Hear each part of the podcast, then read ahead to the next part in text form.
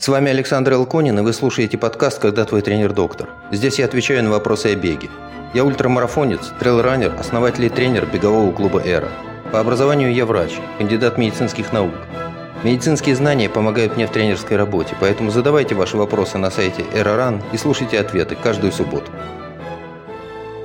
А, я буду рассказывать о том, как спорт влияет на мозг, когда-то меня попросили такую лекцию прочитать, ну, какая-то IT-компания решила сделать развлекуху для своих сотрудников.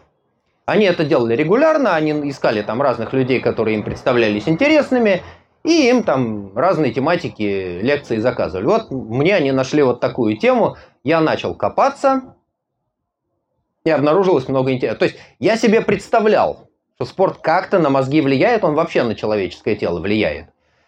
А что из этого вылезло, для меня было тоже немножко неожиданным.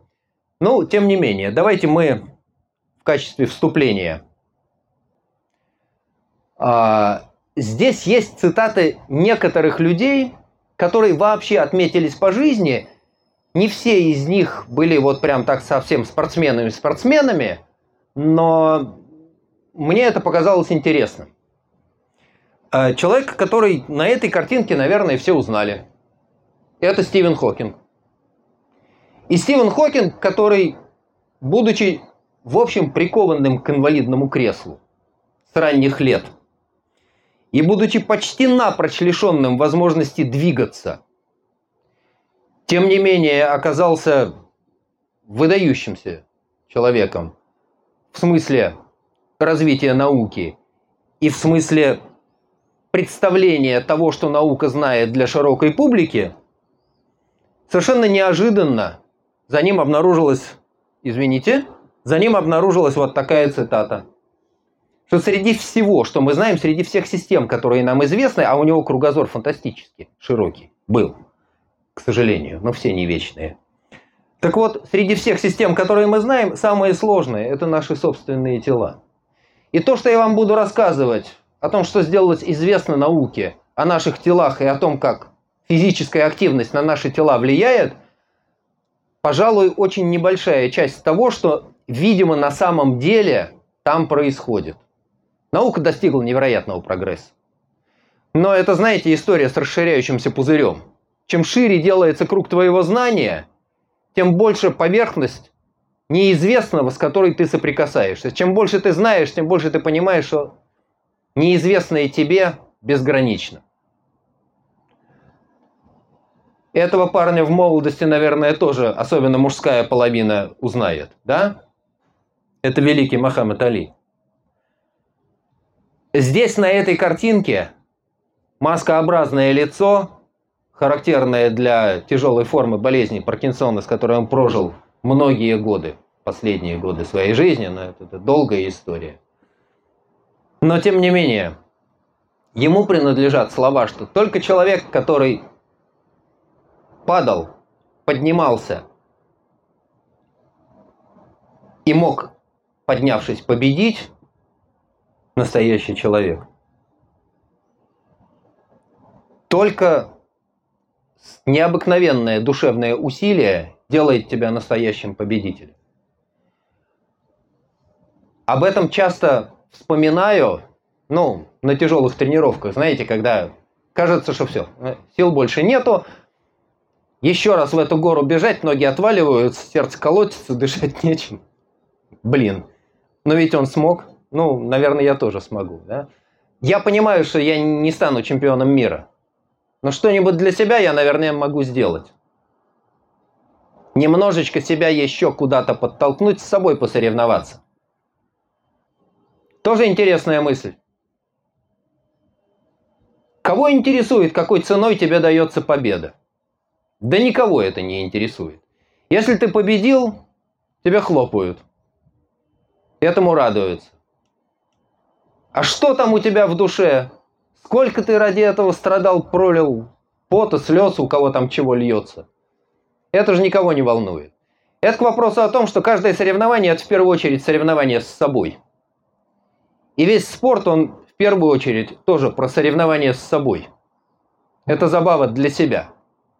Не для зрителей, не для этих, которые пари заключают, э, тотализатор, да? Это не про них. Спорт это всегда для себя. И даже не за деньги.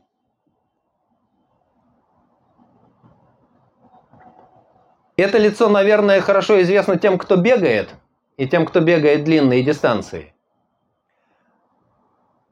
У этого, ну, уже не сказать, что он мальчик, парень, да, дядечка взрослый. Он из Эфиопии. Но пока он бегал, у него почти официально был титул император. Потому что знали, что если Хайли вышел на старт, то он победит. Это Хайли Гебресиласи, великий бегун, наверное, один из величайших в мире. И он говорил, что победа, она всегда в голове. Ну, собственно, и проигрыш тоже в голове. Но если ты в голове побеждаешь, ты победишь и на дорожке, на дороге, на дистанции. И может быть кто-нибудь узнает этого человека, нет? Эх, ну ладно. Тоже великий атлет. Но это совсем старшее поколение. И черная рамка здесь не случайно, потому что Юрий Власов, к сожалению, больше не с нами. Великий чемпион. И он говорил, что за годы тренировок с тяжестями великий штангист. Я убедился, что физически способен переносить практически любые нагрузки. И слабое место, которое при этом обнаруживается, это нервная система. Это то, что у меня в голове. Если я могу с этим справиться в голове, значит физически как-нибудь вытяну. Ну а теперь давайте от высоких материй перейдем к чему-нибудь более материальному. Потому что как победа в голове транслируется в победу в спорте – никто толком объяснить не может. Это невероятно. Факты известны, а объяснение, извините, пока непонятно. О чем мы с вами поговорим? О том, что на сегодня известно науке, и о том, что мы с вами чувствуем по ходу каких-то спортивных занятий. А, я делал эту презентацию, наверное, полтора года назад. И тогда э, я зашел в Национальную медицинскую библиотеку Соединенных Штатов, это раздел библиотеки Конгресса, и спросил, что они знают про физическую активность в связи с мозгом. И они мне после короткого раздумья сказали, что вот у нас есть 5 миллионов результатов, пожалуйста, читай. Э, речь идет об исследованиях, которые опубликованы по поводу связи головного мозга человека, и, видимо, не только человека, с физической активностью. А, я повторил это упражнение 5 миллионов результатов. Я повторил это упражнение сегодня вечером, собираясь сюда. А, оказалось, что за год с небольшим, почти полтора года, с 82 года, когда, собственно, систематическая литературная каталогизация у них началась, до 21 года, когда вопрос был задан, стало быть, больше лет уже прошло. А, короче, сегодня вечером мне сказали, что таких исследований 6 миллионов 300 тысяч. И такое впечатление, что число исследований растет, растет и растет, потому что тема оказалась интересной. А народ как-то вот кинулся исследовать. А что это там у нас в мозгах происходит от того, что мы спортом занимаемся. Что происходит в человеческом теле при физической нагрузке? Мы двигаемся, мы тратим энергию, у нас по-разному эта нагрузка может структурироваться по продолжительности, по интенсивности, по охвату, да. Одно дело армрестлинг это вот одной рукой, ну, я утрирую. На самом деле они не одной рукой там все тело участвует и довольно сильно участвует. И преимущественные качества, которые при этом нужны. Ну, потому что качества, которые нужны в гимнастике, э, в художественной гимнастике, немножко отличаются от тех качеств, которые нужны, ну, вот в беге на длинные дистанции. А бег на длинные дистанции по сравнению с бегом на короткие дистанции – это вообще разные виды спорта. Они совершенно случайно оказались в одной категории по классификации.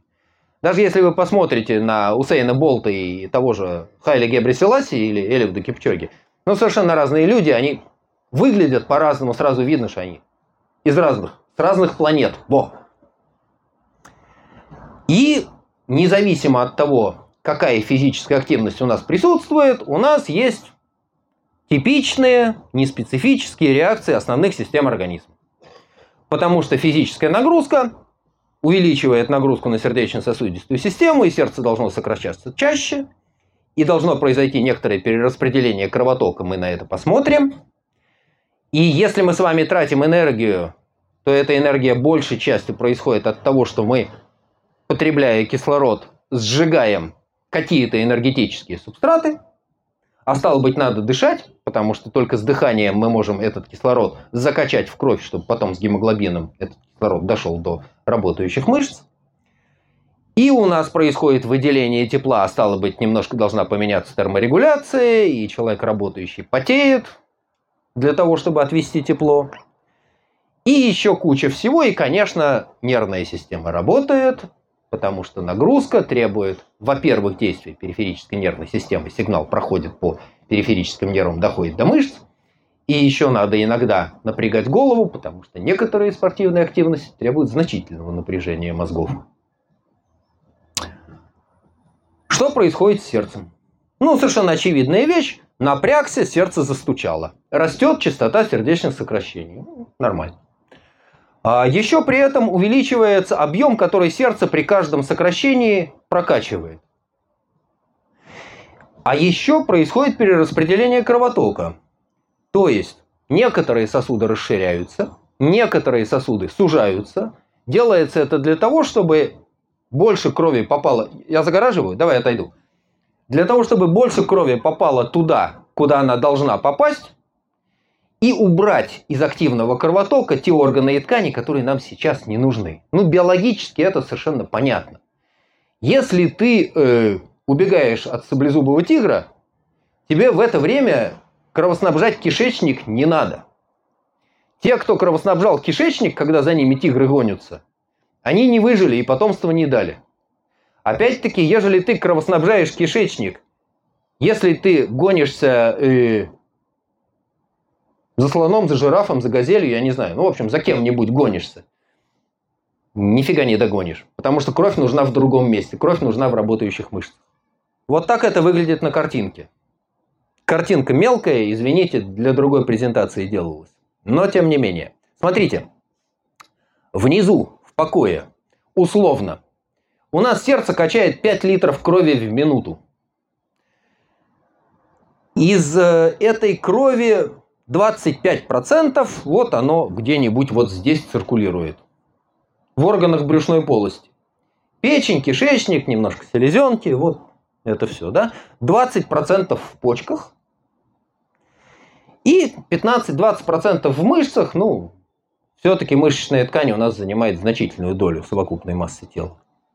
Целых 15% кровотоков в покое достается головному мозгу. Нормально и 4-5% съедает мотор. Ну, сердце. Ему же тоже кровоток нужен. А ежели нагрузиться, то на пике нагрузки сердце способно прокачать порядка 20 литров в минуту. Но основная доля этого кровотока уходит в работающие мышцы. Почки при интенсивной физической нагрузке нафиг не нужны, урезать этот кровоток. Кишечник тем более не нужен, и этот кровоток урезается. Короче, растет кровоток в работающих мышцах.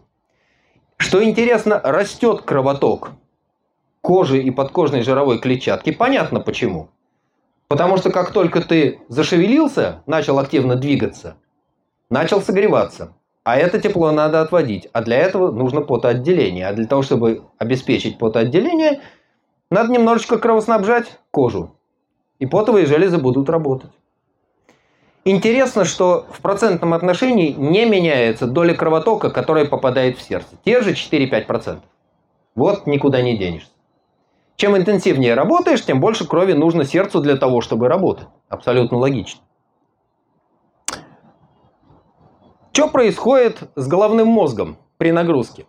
Это интересная история. Это очень прикольная история. Я обалдел, когда увидел такое исследование. К сожалению, там нет красивых картинок. Да, я бы очень рад эту красивую картинку сюда прилепить. Но диаграмма. Набрали, вы будете смеяться, это классическая история, да? Набрали студентов университета. А, средние курсы, психология, что ли.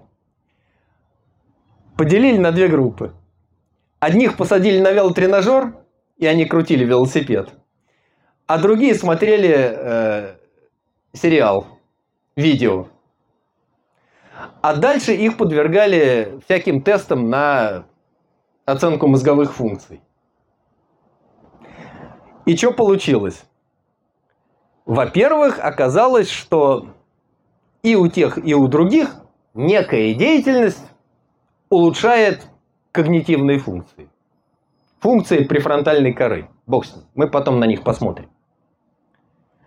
А во-вторых, оказалось, что и у тех, и у других немножко падает э, такая группа функций головного мозга, которая называется связанной с, гипо, с гиппокампом. Есть такой отдел в головном мозге.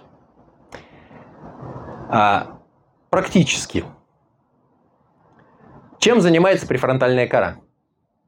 И что делается лучше при физической нагрузке? Контроль внимания, подавление ненужных внешних стимулов. Ну вот вы сейчас меня слушаете, я надеюсь, слушаете.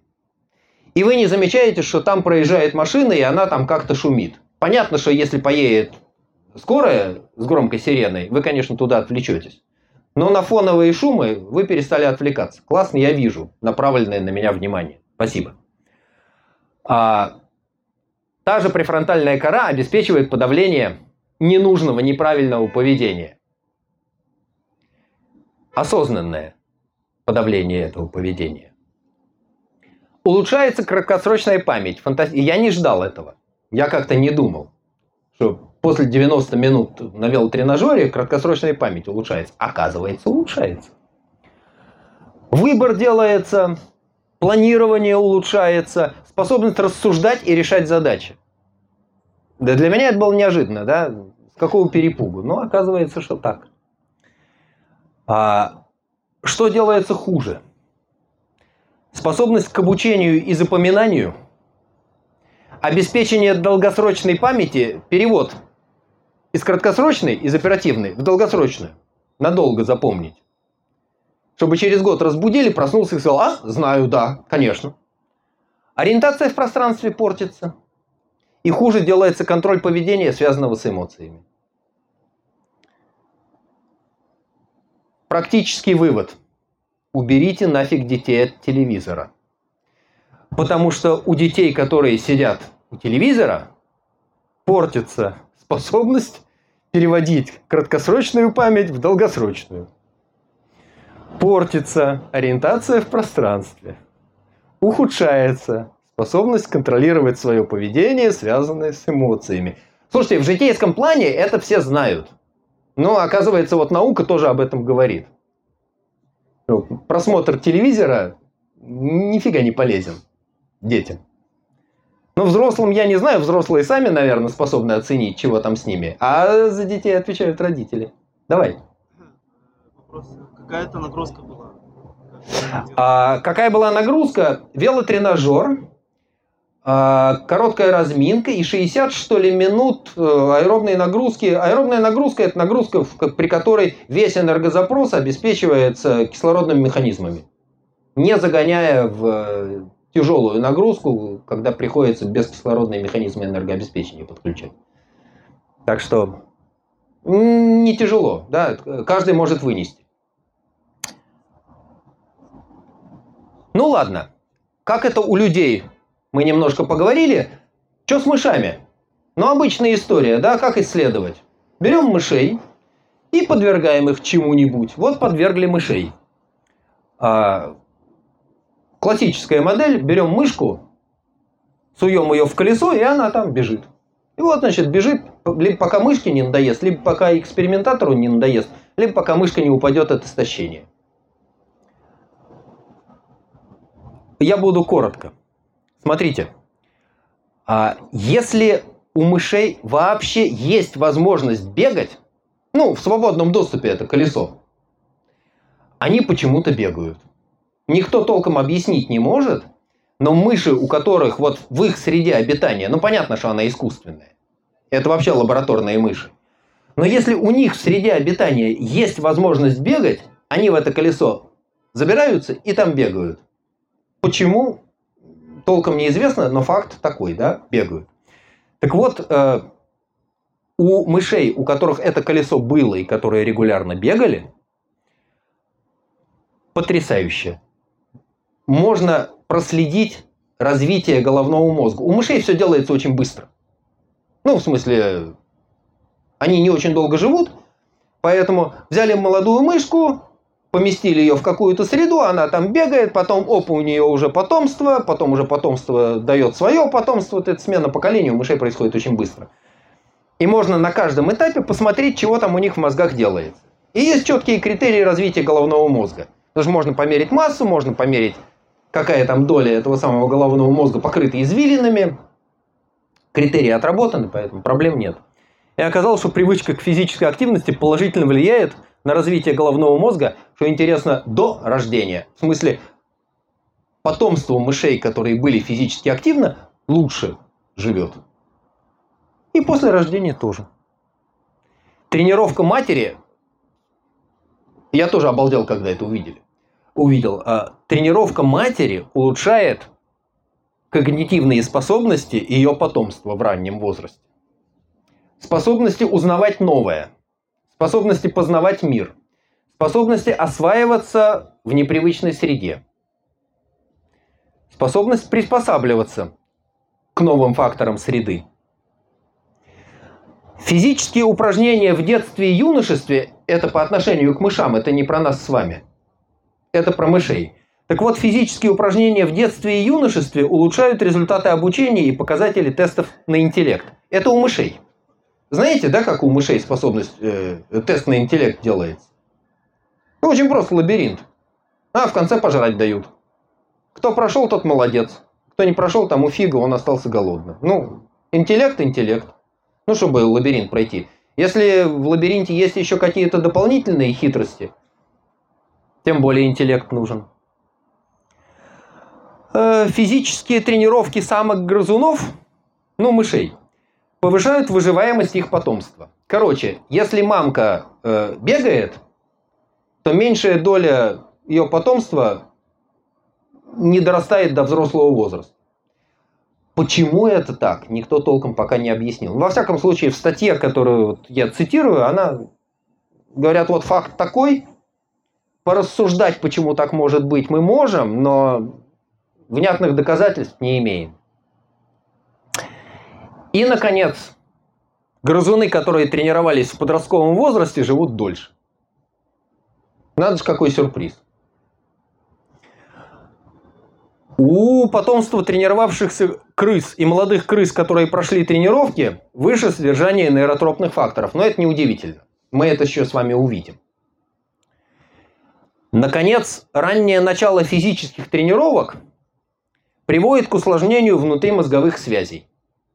Это о чем? Это вот о чем. Что мы, когда рождаемся? Что крысы, когда рождаются? Внутреннее устройство в головном мозге, оно примерно одинаковое. Там внутри мозговых связей, проводочков, которые тянутся из одного отдела в другой, не очень много. И эти внутримозговые связи они формируются, они растут. В частности, именно формированием этих внутримозговых связей объясняется наша способность учиться, осваивать новые возможности. В первую очередь, конечно, к движению. Но мы с вами человеки, мы можем и помимо движения чему-то учиться. И то, что у нас существует, как это называлось когда меня учили вторая сигнальная система, то есть способность общаться словами, читать, писать, говорить, понимать друг друга, переводить с одного языка на другой. Это все обеспечивается внутримозговыми связями. Ну вот. Наконец, изменение головного мозга после тренировок более выражено при их раннем начале. Но я, собственно, не, не открываю Америку. Да, известно, что в любом спорте прогресс наступает при раннем начале. Есть виды спорта, когда просто раннее начало – это must-have. Если ты не начал заниматься какой-нибудь художественной гимнастикой в возрасте 3 года, ну, тебе не светит. Ну, 5 лет, ладно. Но после этого уже гибкости нету, координация не та, окно возможностей потеряно. Проехали. А если ты не начал бегать в подростковом возрасте, ну ты гарантированно уже не станешь чемпионом. Хотя ты можешь получать огромное удовольствие, и кто сказал, что от этого хуже. Да? Но просто надо понимать, когда какие возможности есть. Если силовая тренировка, хорошая, большая силовая тренировка, не началась в позднем юношеском возрасте, 15-17 лет у мальчиков, грандиозных результатов в силовых видах уже не достать. Потому что окно возможностей, оно вот тогда. А, в частности, для развития головного мозга раннее начало, мы, кстати, не знаем, когда это раннее начало применительно к головному мозгу и спорту. А вот этот фактор неизвестный. Потому что как это выглядит у крыс, понятно, как у людей неизвестно. Ну хорошо, вот какие-то факты известны, Какая материальная основа за всем этим? Материальная основа есть. Окей. Есть волшебная группа веществ, которые очень много занимаются последние, не знаю, 15-20, наверное, лет. Это э, понятно, что белки, потому что в нашем организме все, почти все регулируется белками. Это нейротропный фактор, связанный с головным мозгом. BDNF он называется. По-английски сокращение. Ну, а, у него куча разных функций, и известно, что вызывает увеличение синтеза этого самого нейротропного фактора. Физическая активность, разнообразная внешняя среда, это на, на, на тех же грызунах. Да? Если у них скучная клетка, где ничего, кроме опилок и кормушки, это одна история. А если у них та же клетка, в которой опилки, кормушка, поилка, да не просто поилка, а поилка с хитростью, когда надо рычажок нажать, чтобы потекло, и одни крысы научат других, или одни крысы научатся от других, что если нажать лапой на рычажок, то потечет сладкая водичка, а не, не нажмешь, будет пресная течь. А, плюс качели, карусели, это самое колесо. Короче, вот обогащенная среда, она способствует выделению этого самого нейротропного фактора. А, из лекарств, кстати, антидепрессанты повышают синтез этого нейротропного фактора. Может быть в какой-то мере борьба с депрессией.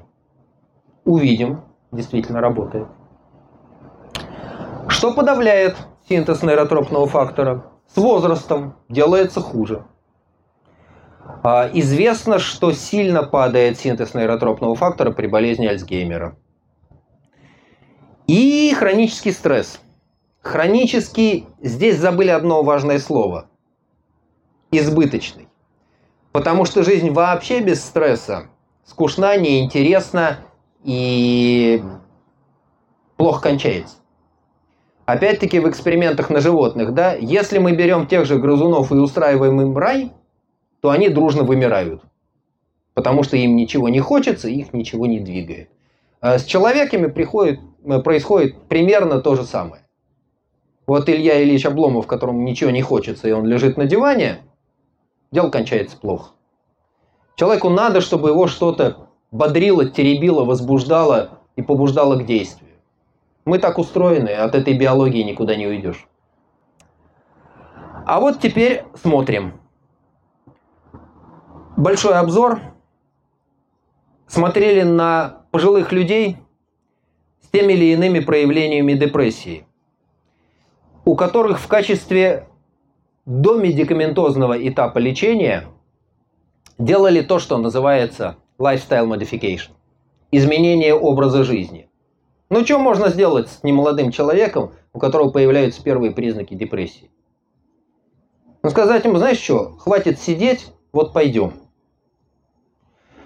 Вот у нас тут по утрам ходит группа этой скандинавской ходьбы, вот приходи. Ну вот пришли старушки, поговорили, потрендели, походили, вон это Лена Хачатурова их поводила. Это московская картинка, если я правильно помню. Вот она их там поводила, и им сделалось существенно веселее. Короче, какая-то физическая активность, почти любая, способствует уменьшению проявлений депрессии. Нифига не удивительно. Это правильно. А вот дальше очень интересная вещь. Опять-таки, э, я когда готовился, ну вот тогда, когда готовил эту лекцию, я сделал для себя несколько интересных открытий. А теперь рассказываю историю. Есть, наверное, одна из двух знаменитых лыжных гонок. Васа Лопет. Ежели кто в лыжных гонках как-то подвязался, наверняка знает. А, она существует много-много-много лет. И поскольку эта гонка регулярная, и есть люди, которые там бегали по 20, 30, 40 и неизвестно сколько еще раз, за этими людьми можно последить. И если человек начал бегать там в 20-30 лет и 30 раз сбегал, так ему уже 50 и 60. И можно посмотреть, что с этим человеком произошло. И так сложилось, что там же в Швеции есть огромный регистр, связанный с диетой и злокачественными опухолями. И можно последить за людьми, которые попали в этот реестр. Что сделали исследователи? Они сделали очень простую вещь. Они взяли людей, которые регулярно участвовали в лыжных гонках, и они взяли этот самый регистр с диетой и злокачественными опухолями. И сравнили частоту деменции э, слабоумие, которое настигает почти всех более или менее выраженно с годами. Ежели у кого сохранилась ясная голова в возрасте старше 80 лет, коля кого Честь и хвала. Но, к сожалению, не у всех. Иногда, к сожалению, настигает рано. Что получилось? Получилось, что у лыжников частота старческого слабоумия Непонятно почему, но случается реже. Совершенно практическая вещь. А забавно, что у тех лыжников, которые были быстрыми, ну, в первой половине протокола прибегали, э, частота слабоумия была еще реже. С чем это связано, никто толком не знает, рассуждения есть, факты неизвестны. Думаете, все так хорошо? Нет не так все хорошо. Потому что болезнь Альцгеймера одинаково настигает что лыжников, что не лыжников, что ты быстро бегаешь на лыжах, что медленно. Старик Альцгеймер придет за тобой с некоторой вероятностью, независимо от того, бегаешь, не бегаешь, быстро, медленно. Другая болезнь. Это не старческое слабоумие, которое связано с поражением сосудов головного мозга. У болезни у болезни Альцгеймера немножко другие причины и другие механизмы развития. Но практический вывод совершенно очевидный. Да? Участвуйте в лыжной гонке Васа Лопет, и старческое слабоумие настигнет вас с меньшей вероятностью и позднее. И, наконец, самая интересная история. Э, я когда вот э, в России это дело читал, я внимательно потом перечитал статью чтобы не попасть за пропаганду чего-нибудь такого нехорошего. А, что происходит? И почему человек, который бежит с не очень высокой интенсивностью, по прошествии некоторого времени, непонятно с какого перепуга, начинает кайфовать? Ну вот буквально. Накрывает удовольствие. Счастье от того, что ты бежишь, дышишь, потеешь, чувствуешь тяжесть мышц, потому что они работают, и испытываешь от этого райское наслаждение. Я не знаю, если кто вот в спорте как-то подвязался, может быть знакомо это ощущение телесной радости от того, что ты нагрузился. Надо сказать, что ощущение это появляется при определенной интенсивности физической нагрузки. И связано оно, как правило, с нагрузкой невысокой интенсивности.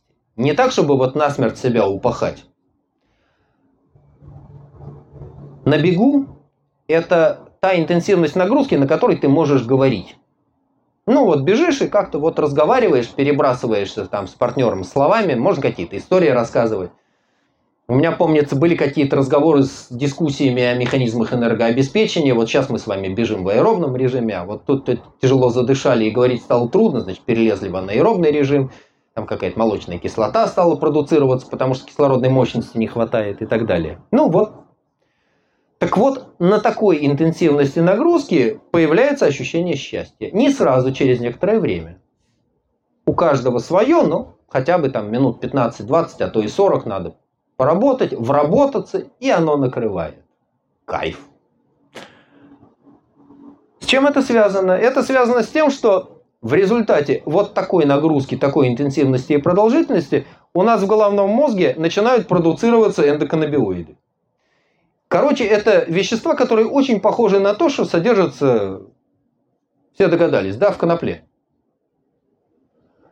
Только они у нас продуцируются там, в головном мозге и точно так же воздействует на рецепторы. Ну, собственно, алкалоид конопли воздействует на рецепторы, потому что эти рецепторы существуют ровно потому, что у нас в голове эти самые эндоканнабиоиды продуцируются.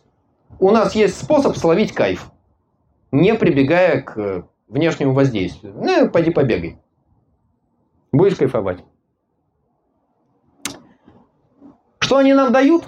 Они нам дают, вы будете смеяться, некоторое обезболивание. Они дают успокоение. Они разрешают тревоги. Ну, действительно так бывает. Я это хорошо помню. Я иногда после тяжелого рабочего дня в офисе, знаете, с тяжелыми переговорами, как-то это душу вкладываешь, с сотрудниками, какие тяжелые вещи приходится обсуждать, иногда решения принимать. Думаешь, все, блин, всех бы пуг... Приехал, вместо того, чтобы идти домой, доехал до парка, переоделся, побежал. За час это все дело выплеснул, пришел домой счастливый. Все. Красота. Общее чувство благополучия. Грязный, потный, вонючий. Иногда ноги еще стер, потому что вляпался в лужу, нахватал там грязи. Счастливый. Ну что делать? Человек так устроен. О чем думают люди, которые бегут? Ну, поскольку он японец, все сразу догадались. Да, кто у нас самый известный из бегающих японцев? Либо Юки Кавагучи, который работает, э, ну, примерно за вхозом в школе и при этом бегает марафоны иногда на тумбочку. Ну, там в первой двадцатке бегает. Он единственный такой. Либо Харуки Мураками, да. Это Харуки Мураками. Да, это тот самый, о чем я, о чем я говорю, когда я говорю о беге. Да. И очень интересная вещь. У Мураками вообще очень много таких красивых поворотов. Он говорит, что никто бы не взял на себя дурной труд бежать тот же марафон, если бы это не было мучительно больно. А, как человек, сбегавший не очень много марафонов, но я должен сказать, что это действительно каждый раз хоть чуть-чуть, но больно. А, Оля сбегала марафонов 30 6, 7, 8, 37 марафонов. Ну, в общем, она тоже знает, что каждый марафон это немножко больно. Иногда сильно больно. Но я видел много людей, которые бегали марафоны. Я не видел ни одного человека, которому бы марафон дался вообще без боли. Мураками говорит, люди бегают марафоны, потому что это больно. Потому что если ты способен пережить эту боль, наслаждение, которое ты испытаешь на финише, того стоит. Примерно то же самое касается, видимо, триатлонов, ультрамарафонов. У нас недавно был э, подкаст с девочкой, которая вот добежала эти 952 километра. И главный вопрос, который ей задавали, потому что ну, мы собирали вопросы, да, вот о чем вы хотите спросить Марину. И большая часть вопросов, которая к нам пришла, она была примерно про одно и то же. Марина, а нафига тебе это? А Марина сказала, я не знаю. Но наступил момент, когда я поняла, что я это должна сделать. Вот я должна быть там. Это для меня придумали, сказала Марина. А, когда-то в разговоре со мной Марина сказала, что желание бегать сверхдлинные дистанции относится к категории желания странного. И вообще надо сказать, что желание странного – это отличительная способность человека. Наши с вами вот эти меньшие братья, они как-то в желаниях странного не замечены. Даже обезьяны. А всякие фокусы и выкрутасы от мозгов, они исключительно человеку даны. И делать всякие несуразные для окружающих вещи – это тоже чисто человеческое явление. Бегать что-то невероятно длинное, лазить на какие-то очень высокие горы, с которых можно не спуститься живым. И дай бог, чтобы тебя вообще в каком-нибудь виде спустили, а то так там и останешься навсегда. Тоже прецеденты были. А, Елизавета Осетинская. Немножко неожиданно для меня это было, но я счастлив, что вот у меня такая цитата тоже есть. И Елизавета сказала, что бег – это единственный известный мне способ быстро проветрить мозг. Ну, я в свое время делал это, да, когда вот я рассказывал, что после тяжелого дня в офисе выйти в парк, чего-нибудь такое, побегать, подышать, вылетают все заботы к чертовой матери, и умиротворенный возвращаешься домой. То же самое, да, быстро... Я представляю себе, в каком ритме жила Лиза, когда она это сказала. Это невероятно. А еще, говорит, спорт очень дисциплинирует. Потому что ты понимаешь, что у тебя в расписании должно быть это, это, это и тренировка. И ты не можешь пропустить эту тренировку. Потому что тренировка – это шаг по дороге к цели. Если ты не выполнил эту тренировку, это значит, что следующая тоже будет не такой. Это длинная, длинная, длинная лестница, по которой ты идешь, ну, к соревнованию, к целевому старту. Поэтому, как очень часто говорят, и в этом действительно есть возможность убедиться, ресурс времени у каждого из нас огромный. Где взять этот резерв? Ну, понятно где. Перестать убивать время на ерунду. Не сидеть в телефоне, не тупить в Фейсбуке, не терять время, заниматься тем, что тебе действительно нужно. Ну и, соответственно, не заниматься тем, что тебе сейчас не нужно. Ну и я готов отвечать на вопросы. А, был вопрос, да, который я попросил отложить на конец. Да, вопрос был, вы сказали, что есть начать спортом заниматься 12-15 лет, то результата. А если ты начал, потом бросил на 20 лет? А, такое тоже бывает. Смотрите,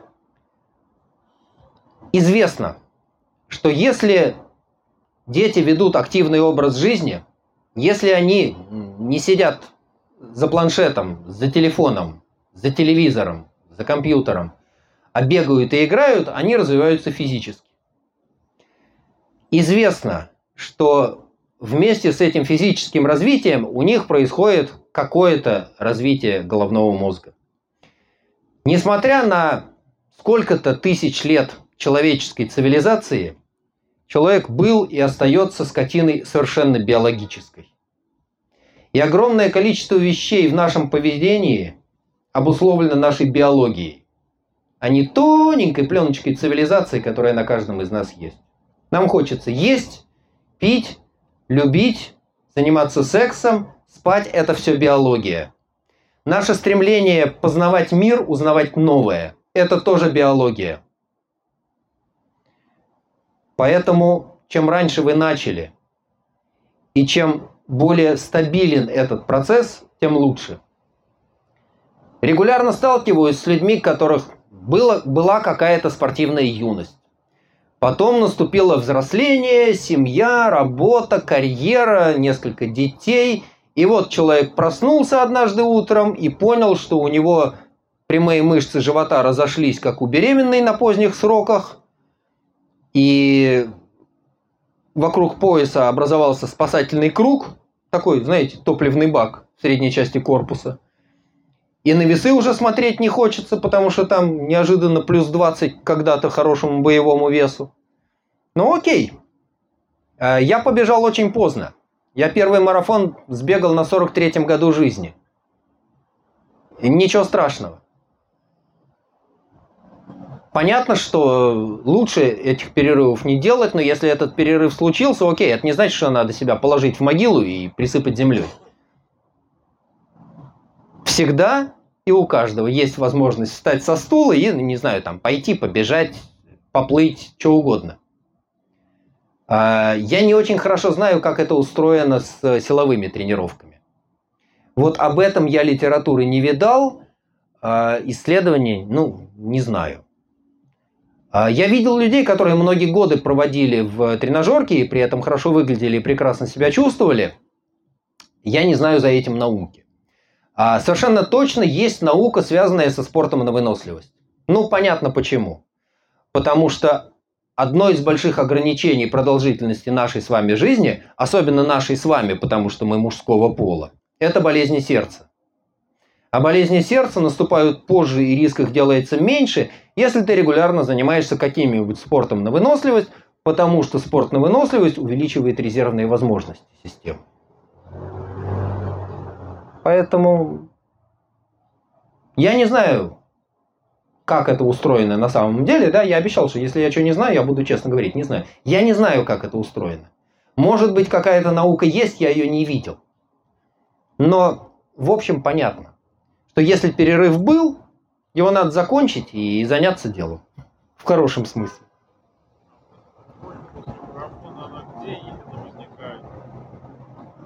А, где болит после марафона? О, это прекрасно. А, можно посоветовать сбегать марафон и узнать самому, потому что у каждого своя боль. А, я расскажу, как у меня это было после первого марафона. Я сбегал свой первый марафон, это был 2005 год. А, я прибежал. А, финиш тогда был, э, тогда еще был жив кинотеатр «Зарядье» в Москве на набережной, и раздевалка была там. Я прибежал, потратил, наверное, минут 40 на то, чтобы переодеться, потому что наклониться, развязать шнурки было тяжело, больно. А, как-то отсиделся, понял, что я могу встать на ноги и двигаться дальше. А, я рано приехал, и у меня машина стояла на парковке над э, кинотеатром Зарядье. Добрел до машины, сел. И, начав движение, понял, что есть две вещи, которые доставляют мне крайний дискомфорт. Во-первых, отпускать педаль сцепления нажать могу, а вот обратно ногой ужасно больно. Ну, мышечная боль при обратном движении. Это во-первых. А во-вторых, и самое неприятное, очень больно поворачивать руль. Поэтому я ехал э, из центра Москвы, ну почти от Кремля, да, э, к себе на юго-запад, так, чтобы как можно меньше переключать передачи, машина была на ручной коробке, чтобы не, не, не шевелить сцепление, и как можно меньше поворачивать. Пришлось на ходу как-то мобилизоваться и придумать себе этот маршрут. А у меня болели ноги, ну, наверное, неделю. После этого первые три дня я вставал и садился с опорой, так, придерживаясь руками. Могу только сказать, что я к этому марафону был безобразно плохо готов. И после второго марафона я пошел бегать на следующий день. Ну, просто потому что я понимал уже, да, что я неправильно сделал в прошлый раз и как этого избежать. А у каждого своя боль. Хотя некоторые вещи, они очевидны. Да, есть мышечная боль, а, часто остаешься без ногтей, потому что подногтевая гематома. Ну, у кого чего болит. Ну, бывает, да, ничего страшного. Еще говорят, что во время марафона наступает стена какая-то. Это что означает? А, да, действительно, есть такое. Если ты честно бежишь марафон, в смысле работаешь с той интенсивностью, с которой положено бежать марафон, а где-то обычно в районе 30-32 километра может случиться так, что бам, а ты больше бежать ты не можешь. Вот все есть, дышать можешь, а бежать не можешь. С чем это связано, а кто его знает? Есть два основных так теоретических объяснения. Либо кончилось топливо, потому что то ли не доел, то ли слишком быстро побежал. И то, и другое может быть. Это один вариант. Второй вариант. Система управления сдохла. Мышцы готовы работать, сердце готово стучать, а система управления говорит, да идите вы нафиг, надоели вы уже с этим марафоном. Это монотонная нагрузка, э, за что я перестал любить асфальтовые марафоны. Это монотонная нагрузка. Ты повторяешь одно и то же движение десятки тысяч раз. Ну, там, с течением времени, где-то в седьмом-восьмом году, э, я ушел бегать э, в горы, в трейл, без асфальта. И по моим представлениям это гораздо лучше, интереснее, приятнее, потому что это разнообразная нагрузка, то вверх, то вниз, и поверхность разная. В общем, марафонских мышечных болей я после этого не испытывал. Но стена, да, штука известная, иногда в нее бьются. К сожалению, бывает и так. Как астматику научиться не задыхаться на бегу? Можно ли научиться комфортно дышать при беге без тренера? Ой, э, если это настоящая бронхиальная астма, то э, я имел дело в разных видах с несколькими людьми с настоящей бронхиальной астмой, которые при этом вполне себе нагружались, в том числе в спорте на выносливость, в том числе бегали и лыжники с астмой. Мы сейчас не будем вспоминать знаменитую историю с норвежскими лыжниками, у которых почти поголовно вылезла бронхиальная астма, и они могли себе позволить э, бета-стимуляторы, которые улучшают бронхиальную проводимость. Но, да, люди бегают. Насчет научиться дышать, э, это вообще бесконечная тема о том, как дышать на бегу. Я всегда говорю, что, ребят, чем меньше вы заморачиваетесь вопросом, как дышать, тем лучше. Открой рот, и дыши. Очень часто люди, которые говорят, что а вот я задыхаюсь на бегу, ну пойдем бежать.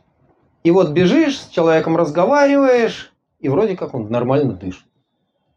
Пока ты с ним разговариваешь. Как только отвлекся и понял, что надо, ой, надо же как-то вот специально дышать, начал задыхаться. Избыточный контроль в дыхании абсолютно ни к чему. Это естественное движение. Слушайте, наше тело учится дышать первые несколько, наверное, недель жизни. Первое, что ребеночек делает, родившись, он делает первый вдох. Ну, собственно, и все. И он при этом не задумывается, как вдохнуть, как выдохнуть. И на сколько шагов этот вдох, насколько выдох, тоже никого не волнует. Дыши, как тебе дышится. И все. Поэтому я думаю, что подавляющем большинстве случаев и с астмой тоже люди бегают, и неплохо бегают. Некоторые, кстати, хорошо бегают. Если приходится перед тренировкой использовать ингалятор, ну, значит, с ингалятором. Бывают обстоятельства и бывает астма физического усилия. То есть бронхиальная астма, затрудненное дыхание, которое провоцируется физической нагрузкой. Ну, да, бывает. Но люди живут с ингалятором. У меня тренировались такие. Ничего страшного. В любом случае, регулярная физическая нагрузка лучше, чем ее отсутствие. А реально для бега на пассивной начинающей дистанции нужны особые кроссовки или это просто маркетолог? Э, по замыслу конструктора человек вообще должен бегать босиком. Ну, по нашей биологии. Однако так получилось, что мы с вами рождаемся и влезаем в какую-нибудь обувь в возрасте, наверное, меньше одного года. И те двигательные навыки, в том числе навыки ходьбы и бега, которые у подавляющего большинства населения Земли сейчас формируются, это навыки передвижения в обуви. И если вам хочется бегать, то в общем можно бегать в любой обуви, которая вам для этого комфортна. Есть люди, которые бегают в сандалях, я знаю людей, которые бегают в кроксах, в чем угодно. Хотя по прошествии некоторого времени оказывается, что таки в беговых кроссовках бегать удобнее. То есть законом не запрещено бегать хоть в валенках, хоть в кирзовых сапогах, но удобнее в беговых кроссовках. И если вы за красивые тапочки, на которых написано ДГ, Дольче Габбана, заплатите, не знаю, я не, сколько здесь стоят кроссовки ДГ? Кто-нибудь знает, нет? Ну, я себе не представляю просто, я их никогда не покупал.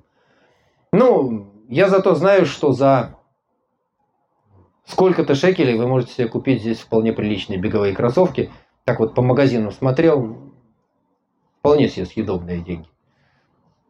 Но покупайте и бегайте. Лучше в беговых кроссовках. Они специально для этого сделаны. Я не знаю, насколько э, технологические ухищрения помогут вам бежать быстрее. Некоторые кроссовки действительно помогают бежать быстрее. Насколько это надо человеку, который начал бегать и не ставить свои цели, поставить рекорд, оставить себе целью, не знаю, получить удовольствие, как-то сделать себя лучше, это другой вопрос. Когда меня спрашивают, э, какие кроссовки ты порекомендуешь, я говорю, знаешь что, вот пойди в магазин и изнасилуй там всех продавцов. В смысле, что вот дайте мне эту пару, эту пару и вот эту пару. А вот тут, пожалуйста, на размер побольше, а вот это на пол размера меньше.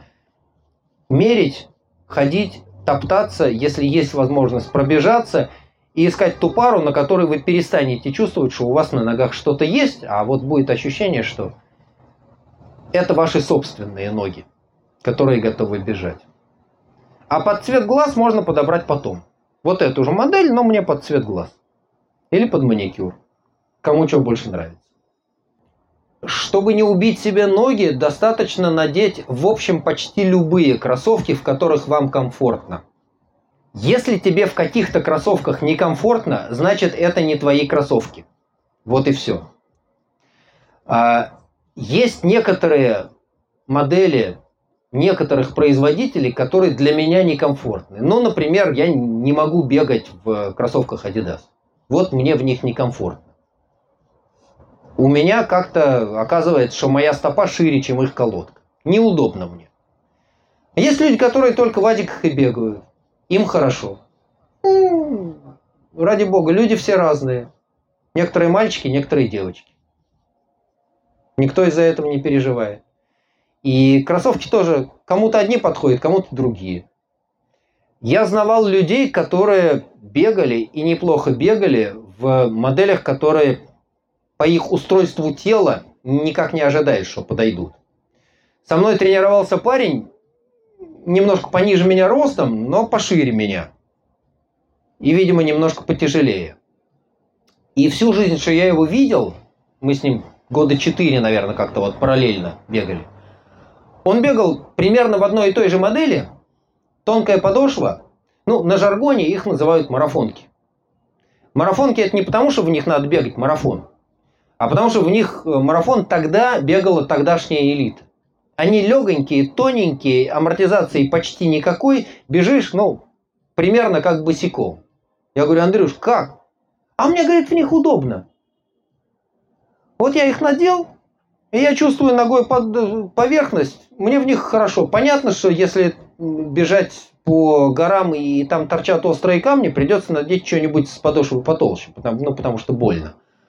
А так, говорит, вот асфальтовые я с большим удовольствием. Вот ему легко. Хотя по его устройству, казалось бы, да, ему надо и подошву потолще, амортизации побольше. Надо понимать, что основная работа по амортизации на приземлении, она делается не кроссовками. Кроссовки в этом смысле – это немножко костыль, который компенсирует неспособность мышц выполнить работу по амортизации. Когда я говорю по замыслу конструктора. Мы с вами эволюционно устроены так, что мы должны бегать босиком. И на каждом приземлении амортизировать мышцами.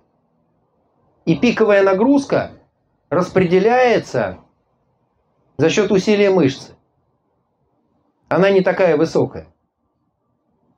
Если человек пропустил тот этап в своей жизни, когда он должен научиться бегать, и бегать в качестве регулярного способа передвижения в пространстве – ну, не за рулем, а бегом. Но это наша с вами нормальная биология. Так если ты этот этап пропустил, и тебе приходится во взрослом возрасте наверстывать упущенное. Наверное, способность мышц работать уже не совсем такая, какая она была бы. А, все спрашивают, а почему это вот кенийцы быстро бегают? И почему, если мы берем марафонскую элиту и вообще элиту длинных дистанций, да, там, от 5 километров и больше, почему там происходит соревнование двух с половиной стран? Кения, Эфиопия, Эритрея. Там есть, наверное, какая-то генетика, но там есть некоторая особенность образа жизни. Потому что дети родились, начали ходить, а дальше они ходят и бегают. И этот самый Хайли Гебриселасий, которого я показывал, он рассказывал, ну а чего? В детстве в школу, 10 километров. Ну, бегом встал, книжки под мышку и побежал. Потому что автобуса нету. А идти долго. Ну, побежал. И из школы прибежал. Ну, туда бегом и обратно бегом. Бегаю. Все. И никто с ними техникой бега не занимается, потому что они на этому научились вот в детстве. И бегают. А мы с вами вместо этого провели детство разными другими способами. Поэтому с утра приходим на пляж Батгалим и делаем специальные упражнения, потому что надо заново учиться. Ну, что делать? Ничего плохого в этом нету. Двигательные навыки вообще полезно осваивать, когда они новые. Освоение новых двигательных навыков – это тоже способ формирования внутримозговых связей. Профилактика деменции. Бегайте, ходите, шевелитесь. Будьте физически активными, и будет вам счастье. Мало того, что это полезно, это еще и очень приятно. Всем спасибо!